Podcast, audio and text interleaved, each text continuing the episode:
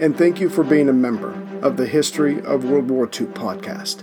Episode 148 It's the Quiet Ones You Have to Watch.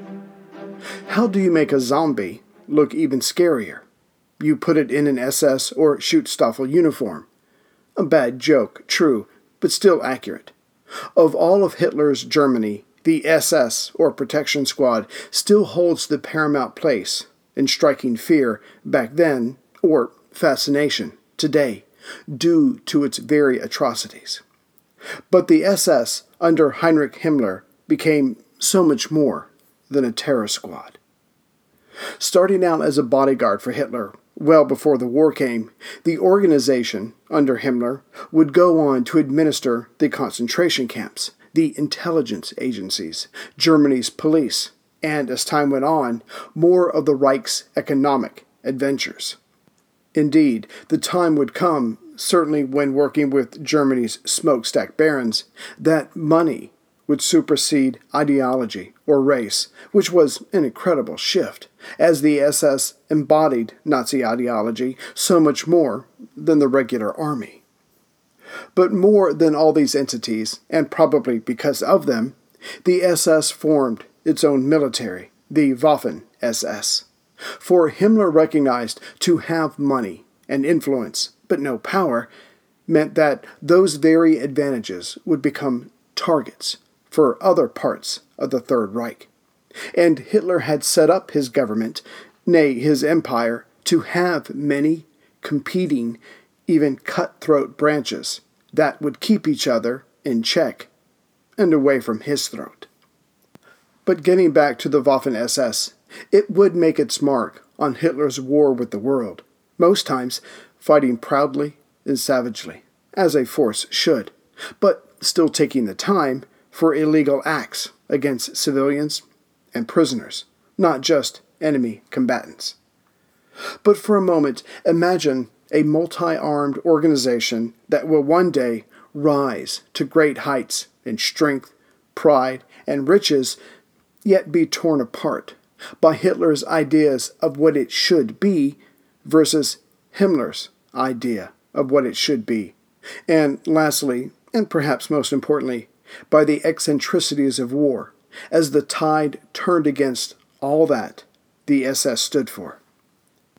Before Nazi Germany actively threatened the world and was itself threatened, Himmler could afford to be very selective of the men he let in to the Waffen SS. Just having the right Aryan background, as well as being able to fulfill the demands of a soldier, was only the beginning. One had to have the right attitude, about Germany's place in the world. But that would change with the ever widening and successful military campaigns.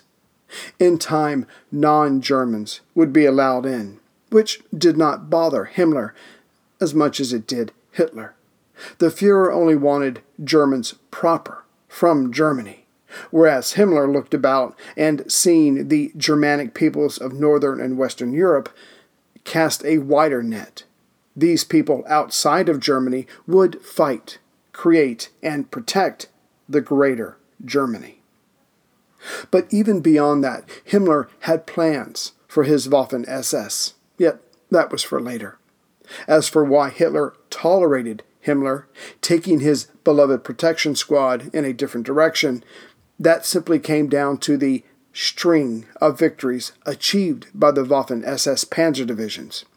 Success almost always wins out. But what should never be forgotten as we delve into the history of the Waffen SS on the battlefield was that the regular army, the Wehrmacht, was also guilty of atrocities. There was no good German army that was professional and obsessed with honor.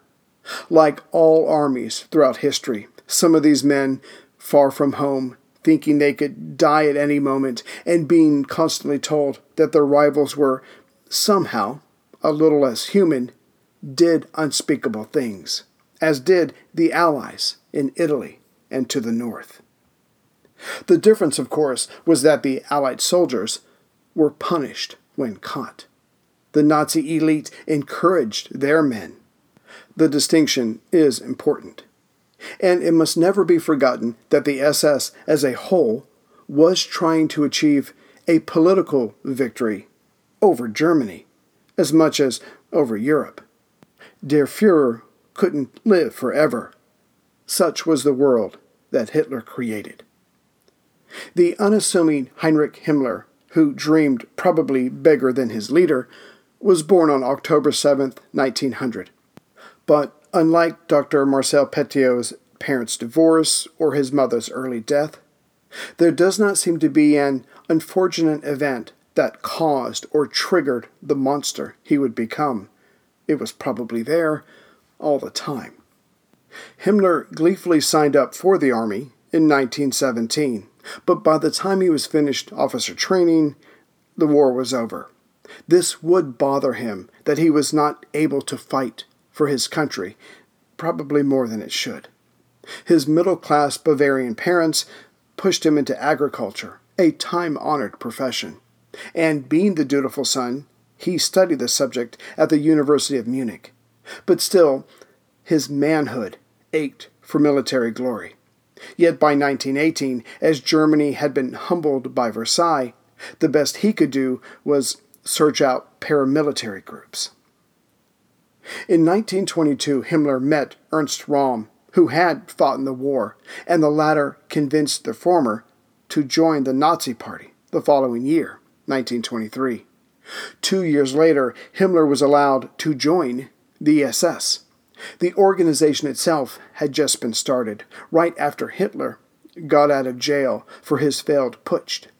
Himmler, it seems, was getting in on the ground floor of this new adventure. By 1927, his obsession with pleasing Hitler and his enthusiasm landed him the SS deputy leader position, which should have only meant that he was now a glorified bodyguard, as the SS was under the SA Storm Section, the brown shirts run by Röhm himself.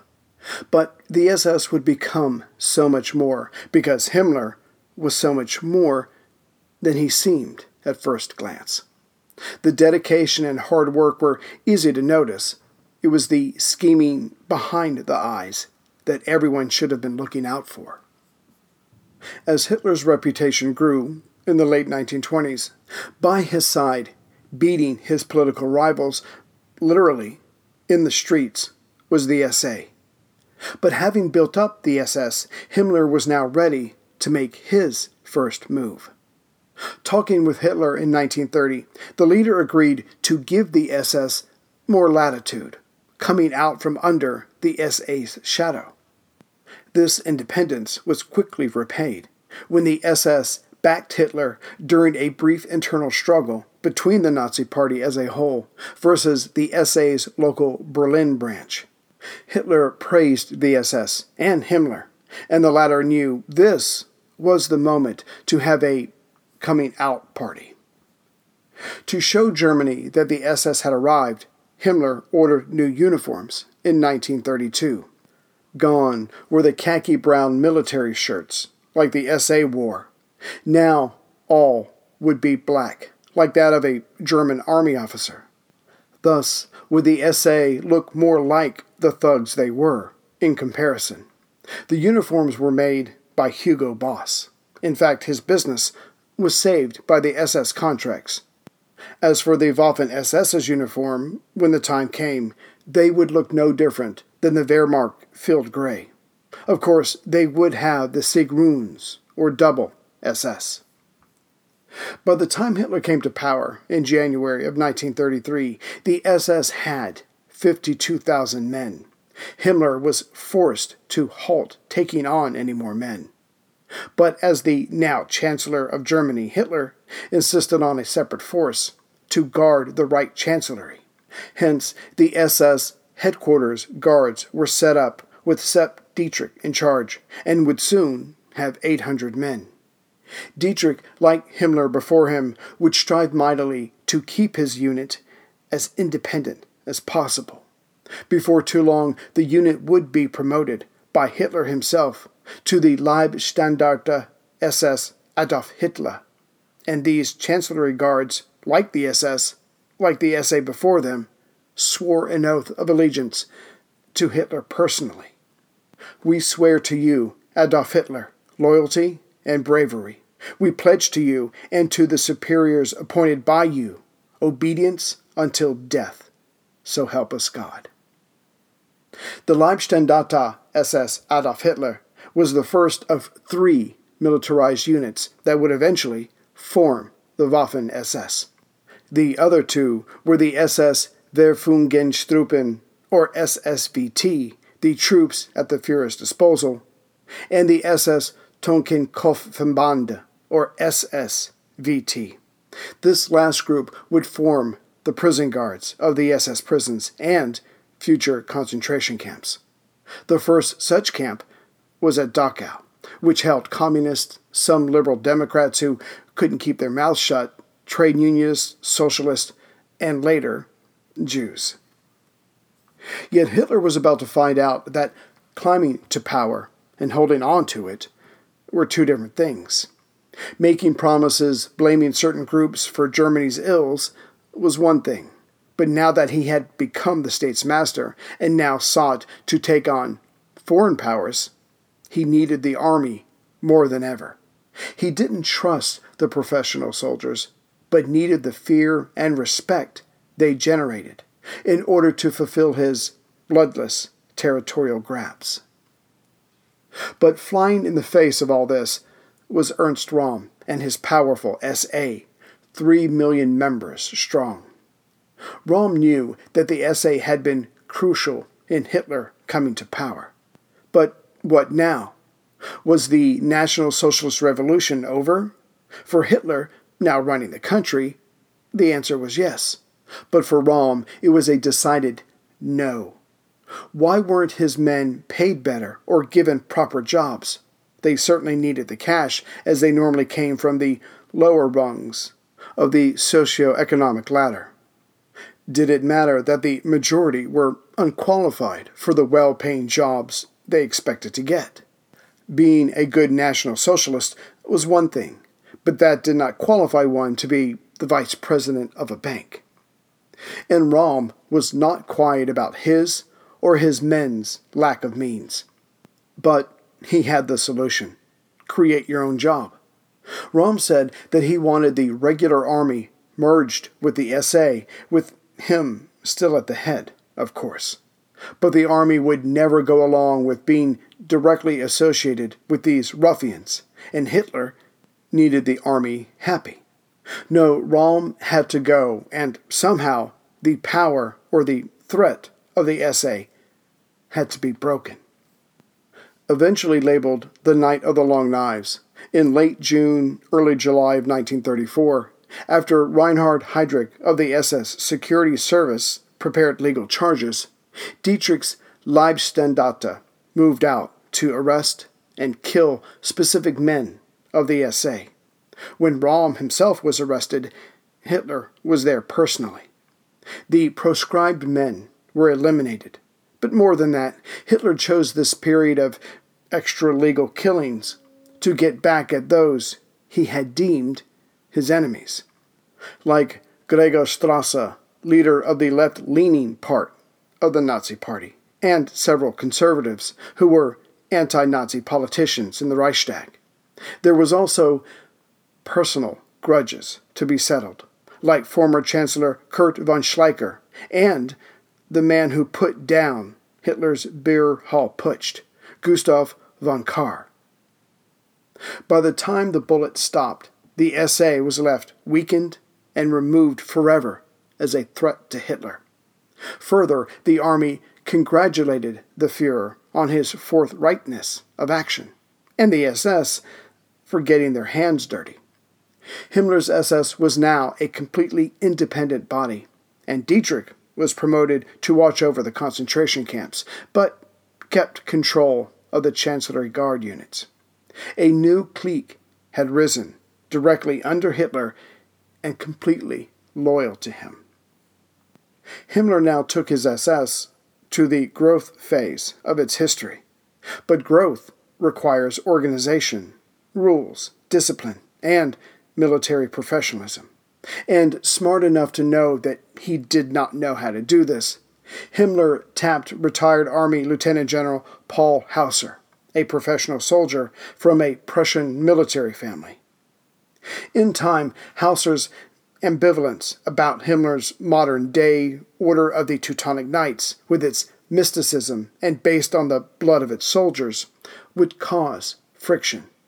But for now, the general and his staff had what Himmler needed experience and knowledge.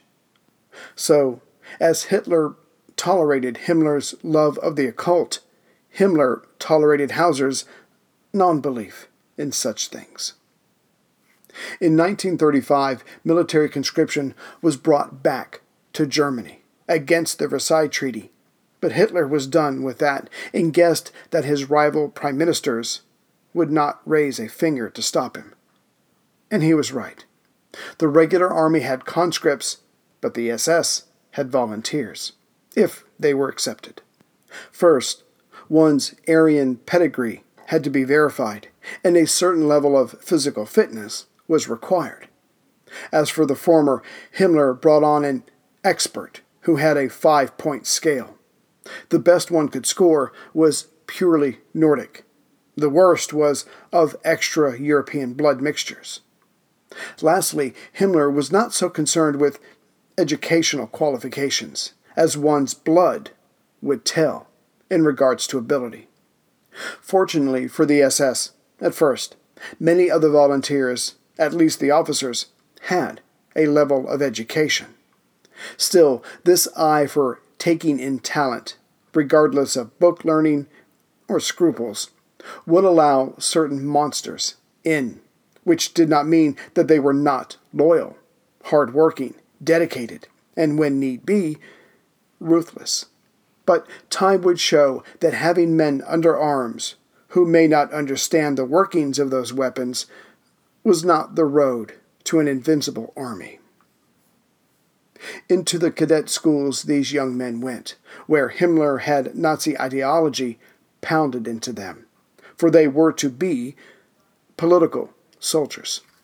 And just so that they would get the message right from the start, the servants of the school were the prisoners from the Dachau concentration camp. And whether it was intentional or not, and it probably was, the men of the SS were felt to be superior even to the Wehrmacht, which led to low level street fights between the two. But the time would come when the two groups could pit themselves against foreigners, thus proving the argument once and for all. And that moment seemed to be fast approaching. In 1935, Hitler publicly declared that Germany would no longer conform to the Versailles Treaty. This was done with flair as he reintroduced conscription and told the army he wanted 36 divisions. And to lead this new force, the Reichswehr would be replaced with the Wehrmacht, i.e., armed forces. As tension rose between the professional army and the growing SS, events played into Hitler's hands, giving him more direct control over the Wehrmacht, which would allow him, in time, to give Himmler what he wanted an armed SS, allowed to expand into a divisional formation. In 1938, widowed War Minister Werner von Blomberg married a young lady of ill repute. Thus, he was forced out of his position. His replacement should have been Army Commander in Chief General von Fritsch, but the SS made it look like he was a homosexual, which he wasn't. But he was out too. But instead of picking someone else, Hitler chose himself to be the new commander in chief of the Wehrmacht. Opposing generals were fired or transferred. And now that Hitler's war with his generals was out in the open, so to speak, he saw the value of Himmler's request to enlarge the SS and for it to receive military training. But as a sop to the wounded pride of the army, Hitler designated it so that the General SS would remain a political body. Only the Leibstandarte, the SS Junkerschulen, officer training schools, and ex SS Totenkopf and their reserves were to be molded by the Army and heavily armed. In fact, it would be the SS Leibstandarte that would lead the German forces across the River Rhine into the demilitarized zone on March 7, 1936, further shattering Versailles. The quality of their military training was irrelevant, as France and Britain did nothing. And it was the Leibstandarte SS Adolf Hitler that would participate with German forces, making their way into Austria on March 12, 1938, thus incorporating that country. With access to a new pool of men, Himmler wasted no time in expanding the SS even further. Then came the future Allies' low point, the Munich Agreement. As Hitler blustered and Mussolini supported him, London and Paris gave in, sacrificing others to save themselves. Hence, units of the SSVT, now motorized, passed through the very mountain passes that were to protect the smaller Czech state. Next, Hitler set his sights on Poland, but knew it would not be a pushover, as his request for the return of territory lost at Versailles was coldly dismissed. War was coming, but Hitler was to be pleasantly surprised as he found that the very coming war eased tension between the Army and the SS, for the Army desperately wanted all the help it could get in its first true test since the Great War. The SSVT was made a fully motorized infantry division, as were three infantry regiments and their signal battalion. Further, the motorcycle battalion was given anti tank and anti air units. Right before Poland was invaded, it would be the SS, as a part of Operation Himmler, that would fake Polish attacks on German territory and facilities, thereby giving Hitler the excuse to invade for defensive purposes. On the evening of August 31st, 1939, the Leibstandarte and SSVT units had 18,000 men. The Totenkopf had some 22,000 men, and these numbers were growing. But the coming war with Poland wasn't just Hitler's next land grab. It wasn't just about closing the Polish corridor, which separated East Prussia from Germany proper. It was racial. It was a war on the Slavs, who were deemed subhuman by Hitler, at least as far back as Mein Kampf. No, Poland wasn't to be incorporated into the Third Reich like Austria and Czechoslovakia. It was to disappear, it was to be wiped out. The Slavic population was to have its head removed in the form of its elites. The rest were to be made slaves. And this was to be carried out by the SS. The Leibstandarte and SSVT were to fight alongside the army, making their own blood sacrifice to gain the respect of the army and the people, while the Totenkopf units would come in afterwards and take care of security. But this was Nazi Germany, after all. Hence, Heydrich's secret security service and the Gestapo comprised a list of 61,000 Polish elites that were to be done away with. And of course, the Jews of Poland. There was no need of a specific list for them. They were all to be wiped from the face of the earth.